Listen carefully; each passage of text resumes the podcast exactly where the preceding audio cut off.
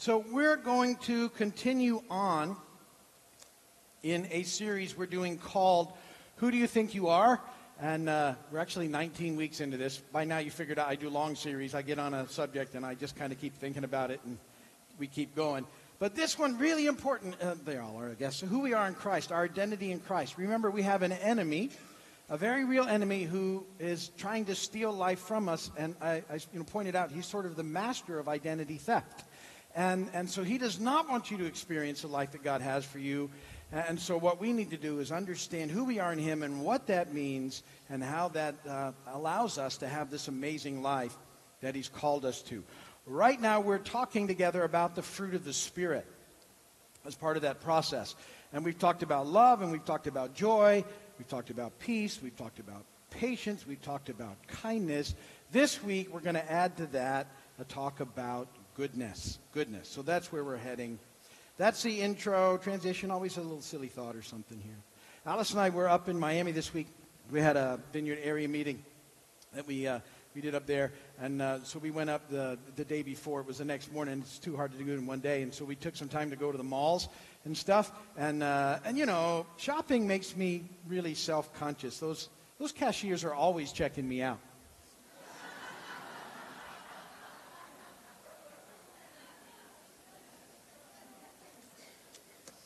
Oh yeah, I read next uh, next Friday is International Hair Day.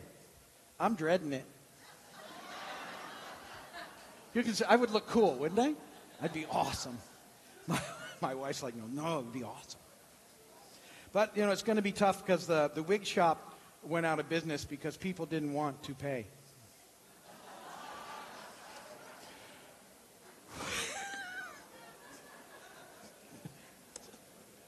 I know, but I heard a wow, and that makes it all worthwhile.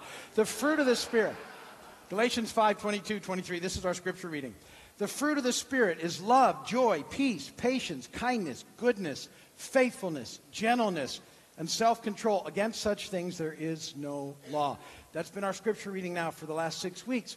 And uh, I keep going back to it because I, I want to make sure that it's settling on you, that, that you understand it, that it resonates with you. Uh, and I'm, I'm saying that for this reason. I think sometimes we look at that and we think, well, you know, we should be aspiring to those things. But really, as believers in Christ, th- this uh, fruit should be, we should be experiencing it. It should be happening in us. As we yield to the Holy Spirit, he's, He just lets that happen through us. And so I see it more as an indicator of how we're doing than anything else. Uh, uh, like a warning light. If, if we're a little out of step with the Spirit, then we're going to not experience those things. So if we find ourselves being unloving or not having a measure of joy or some type of peace, um, being impatient, I know none of you ever are, um, some, sometimes being unkind, that all those things should just be in a, make us aware that something's not right with us, that we're out of step. Because in step with the Spirit, yielded to Him, we're, we're going to be producing these things. You know, not perfectly, but they, they, should just sort of be happening in our lives. It, it's where we find patience and all those other things in our lives.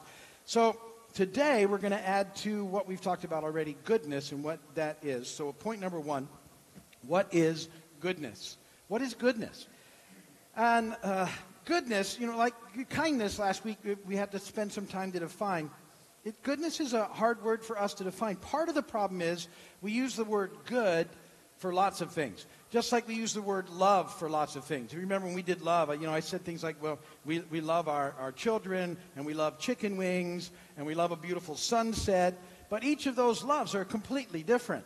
And uh, because really nothing competes with chicken wings. You know what I'm saying. So anyway, but but good is like that. We use good in, in the same sort of way. You know, I had a good meal, or I met a good person, or we had a good cry. But, but each time it's different, and yet we have that one word for it. And so we, we need to understand what, is, what does it mean? What is good? What is goodness? In, in the Greek, it's agathos, which means morally pure, pleasing to God, beneficial to others. I like that. Pleasing to God, beneficial to others. I read a definition that said this that goodness, goodness is holiness of life, which expresses itself in always doing what is in the best interest of others. And I thought that was good as well. But I think what we need to do is look at how that word is used in the Bible, and, and maybe that will help us along in the process of understanding it. So, as we read in the beginning of the Bible back in Genesis, and we look at creation in the first couple of chapters, in the first chapter, we, we see that as God was creating things, He looked at them and said they were good. He created the heavens and the earth, and He created life in the sea and in the air and on the ground. And after each creation, God looked at it and said, It is good. When He was finished, in Genesis 1.31, God, it says this, God saw all that He had made, and it was very good. And there was evening, and there was morning, the sixth day. And so, what does that uh, good mean? And, and I would say that, that I think what it means is that God looked at what he had done and he was pleased with it. So uh, maybe we can say that goodness means something that pleases God, which I think is probably part of that process. The Bible also tells us that God is good. That God is good. Uh, in our scripture verse today with the kids, I love verse time. It's fun to watch those kids do, do those verses. Uh, and they talked about the goodness of God. Psalm 34 8 says this Taste and see that the Lord is good. Blessed is the person who takes refuge in him. Now, I like that verse as well because we're doing sort of an informal poll. Whenever I read that verse, I have this thought, so I have to stop what I'm doing and talk about it.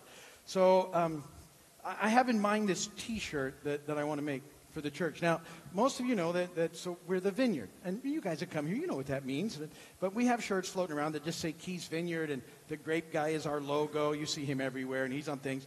And so um, a lot of times when we're meeting somebody, if somebody's out there and they see Keys Vineyard on that, this is, you know, what we hear. Oh, I didn't know there was a vineyard in the Keys. Now, they're not connecting with the church at all at that moment. They have a whole different thought, and you can tell they're very excited about it too. There's, there's a vineyard in the Keys. And, and uh, yes, there is. Come, we're open on the weekends. And, um, you know, over the years, we've done a lot of stuff with cards and things that we give away where we invite them to a meal and music and stuff and just kind of put the vineyard and don't really elaborate. And uh, uh, so here's my idea for a T-shirt. I want to have I want to have Keys Vineyard, and then what I want to have is I want to have free tastings. Saturday evening, Sunday morning, 8, 9, 30, and 11. Isn't that awesome? And then I'm going to have the beginning of that verse, something that's just going to say, taste and see, dot, dot, dot, dot, dot. My wife's against it. she keeps me in check most of the time. But I've had a lot of you come up and go to me, print the shirts, do the shirts. So we'll see what. I, anyway, so so what does it mean then? That what's that? God is good. And, and what is it about God's goodness? Well, you know, God is pure, God is holy, God is forgiving, God is merciful, God is generous. So, you know, we take from that, and as His children, then, those things should, uh, you know, be happening in us at some level as well. So we get that idea of good. But I have a definition that I think will resonate with you about goodness that I think you can really hang on to and sort of operate with in your life. Pretty simple, really. I think you'll remember it. Um, goodness is living by doing the next right thing. Now, uh, the reason I, you, you've heard me say that forever, that that's how we're supposed to do it, but I like the idea of tying it into goodness. It's what it look like? It's living by doing the next right thing. Now, being good uh, is something that's happening in us as we've come to this new life in Christ and we've accepted Him as Lord and Savior, and the Holy Spirit now dwelling in us uh, is allowing us this process of being good. Doing good, then, is the sort of supernatural outworking of, of Him working in us that's moving out into the world around us. It's, uh, it's sort of the, the inward change of heart expressing itself into people around us. And so that comes the idea for the, the ability to, to do good is that because of him, we are uh, in him, you know, good. So we see that working out then. Point number two is that Jesus, once again, is our model for goodness. Uh, over and over, I've told you through years and years, Jesus is our model for life and ministry. And as we've looked at the fruit, we've looked at him week after week to see what it looks like practically. You know, he's, if you want to see what love looks like, you look at Jesus. If you want to know what joy and peace, you look at Jesus for those things. And the same is true of goodness. As I say that, I also want to make sure that you're not thinking, well, he was Jesus. It was easy for him.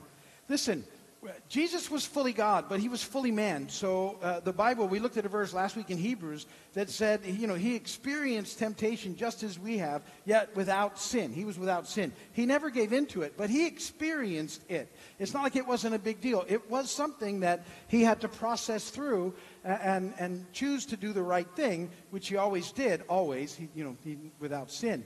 Um, but it was something he went through. And so, this idea of goodness being the next right thing, I want to take a look uh, quickly together at the actual testing temptation of Jesus that the evil one did right after he was baptized. So we're going to look in Luke chapter 4 together and see what's happening. The other, the other thing you're going to see from this is that the enemy uses the same sort of tricks that he's always used. These are the same temptations that he did in the garden back in Genesis 3, only Adam and Eve fell uh, to that. And, and Jesus won't, but he, he uses these same things on us. So if we're aware of them, it helps us to stand firm and not move in the wrong direction. So let's look what happens in Luke 4 3 and 4.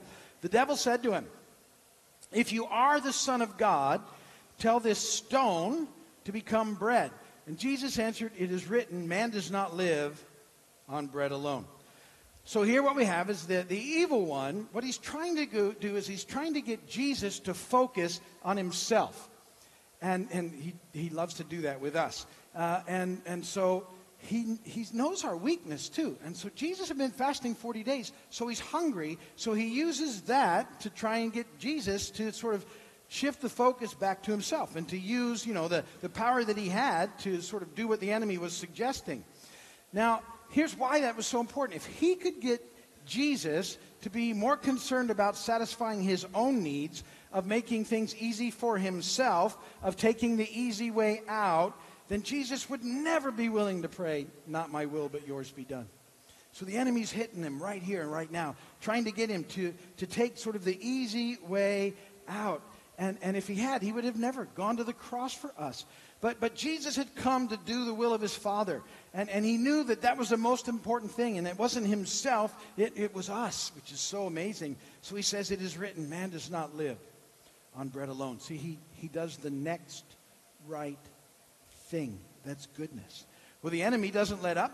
Verses 5 through 7. The devil led him to a high place and showed him in an instant all the kingdoms of the world. And he said to him, I will give you all their authority and splendor, for it has been given to me, and I can give it to anyone I want to. So if you worship me, it will all be yours.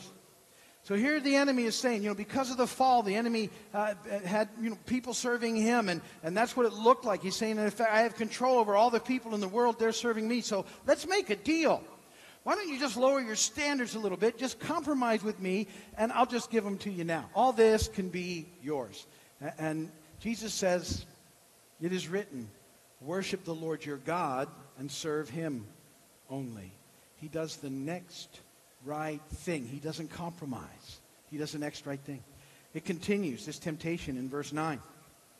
The devil led him to Jerusalem and had him stand on the highest point of the temple. If you are the Son of God, he said, throw yourself down from here. For it is written, He will command His angels concerning you, uh, to, concerning you to guard you carefully. They will lift you up in their hands so that you will not strike your foot against a stone. Now, here's what's fascinating. There's a couple of things. First, the enemy is taking Scripture out of context, he twists it. And it's very important that you understand this that our enemy knows Scripture. That's why I'm always telling you, you have to know the Scripture. Because the enemy will take it and twist it and make it sound like that's what it's saying. And if you don't know it, you might fall for it. Um, and, and the, uh, the enemy is, he's so audacious, so much audacity, he's actually trying to twist the scripture on the author of the scripture. Get that? The guy who wrote it, he's trying to get him to twist it. And he's saying, listen, here's what, here's what you need to do, Jesus. Just throw yourself down from here. And what's going to happen is the angels are going to swoop in and they're going to protect you from falling. Everybody's going to see it. You're going to be the most popular guy ever. And that's all you're going to have to do. Just and maybe every now and again set up a time and do it. You know, come back once a month, talk yourself off of here, and let's everybody will see the angels. We'll do sell tickets. It'll be a show. You'll be extremely popular. It's going to be a whole lot easier for you to do that than it is to trudge around the desert for the next three years with this little group of guys. That's you know can be difficult. So just just come and do the popular thing and toss yourself off and and and he tries to get him to do that. Again, that it's not the first time that temptation happened. Back on the cross, Luke 23, 35 through 39. The people stood watching. Jesus is crucified on the cross. The rulers even sneered at him and they said, He saved others. Let him save himself if he is the Christ of God, the chosen one. And the soldiers also came up and mocked him. They offered him wine vinegar and said, If you are the king of the Jews, save yourself. There was a written notice about him which read, This is the king of the Jews. One of the criminals who hung there hurled insults at him. Aren't you the Christ? Save yourself and us. The enemy is using the people to, to tell him, you know, if you really are the Messiah, just come down from the cross and save yourself. Then we'll believe in you. Show us that you're really the Son of God and we'll follow you. And it had to be a big temptation for that whole process, enduring that pain and everything that was going on. And you have to know that Jesus had gone there willingly to the cross. He was God in the flesh. He could have stopped it at any time. He could have, in fact, saved himself, but he could not save himself and us too.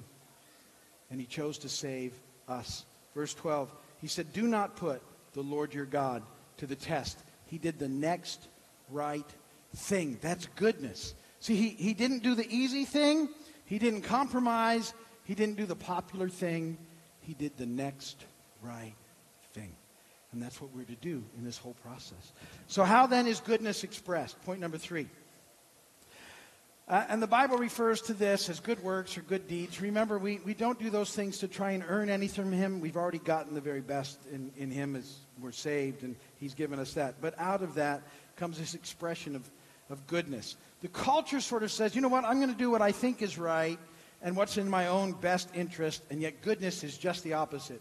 Paul says in Romans 12, 20 and 21, on the contrary, if your enemy is hungry, feed him. If he's thirsty, give him something to drink. In doing this, you will heap burning coals on his head. Do not be overcome by evil, but overcome evil with good.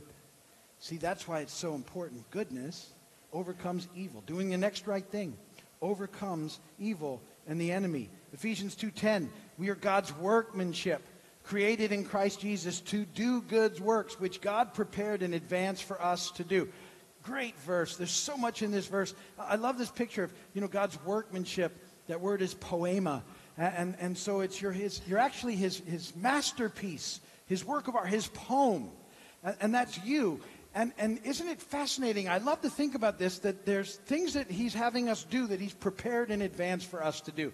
Isn't it so cool to know that you've been invited into his story and these things that are going on? And he's, he's got you in spots and places at times for specific things. And I just, it's, you know, it's awe inspiring to me how he does that. 2 Timothy 3 16 and 17, all scripture is God breathed and is useful for teaching, rebuking, correcting and training in righteousness, so that the person of God may be thoroughly equipped for every good work. So he's prepared things for us to do, and he's given us everything we need to do them in the scripture. It's available to us, and then he gives us the grace to do it. 2 Corinthians 9 8. God is able to make all grace abound to you, so that in all things, at all times, having all you need, you will abound in every good goodness, such a vital thing in our world, and so important for us to allow the, the, the Spirit to flow in this way through us. So this week, just take that in. I want you to add to love and joy and peace and patience and kindness, goodness, and allow God to use us to impact the world around us for Him. Amen.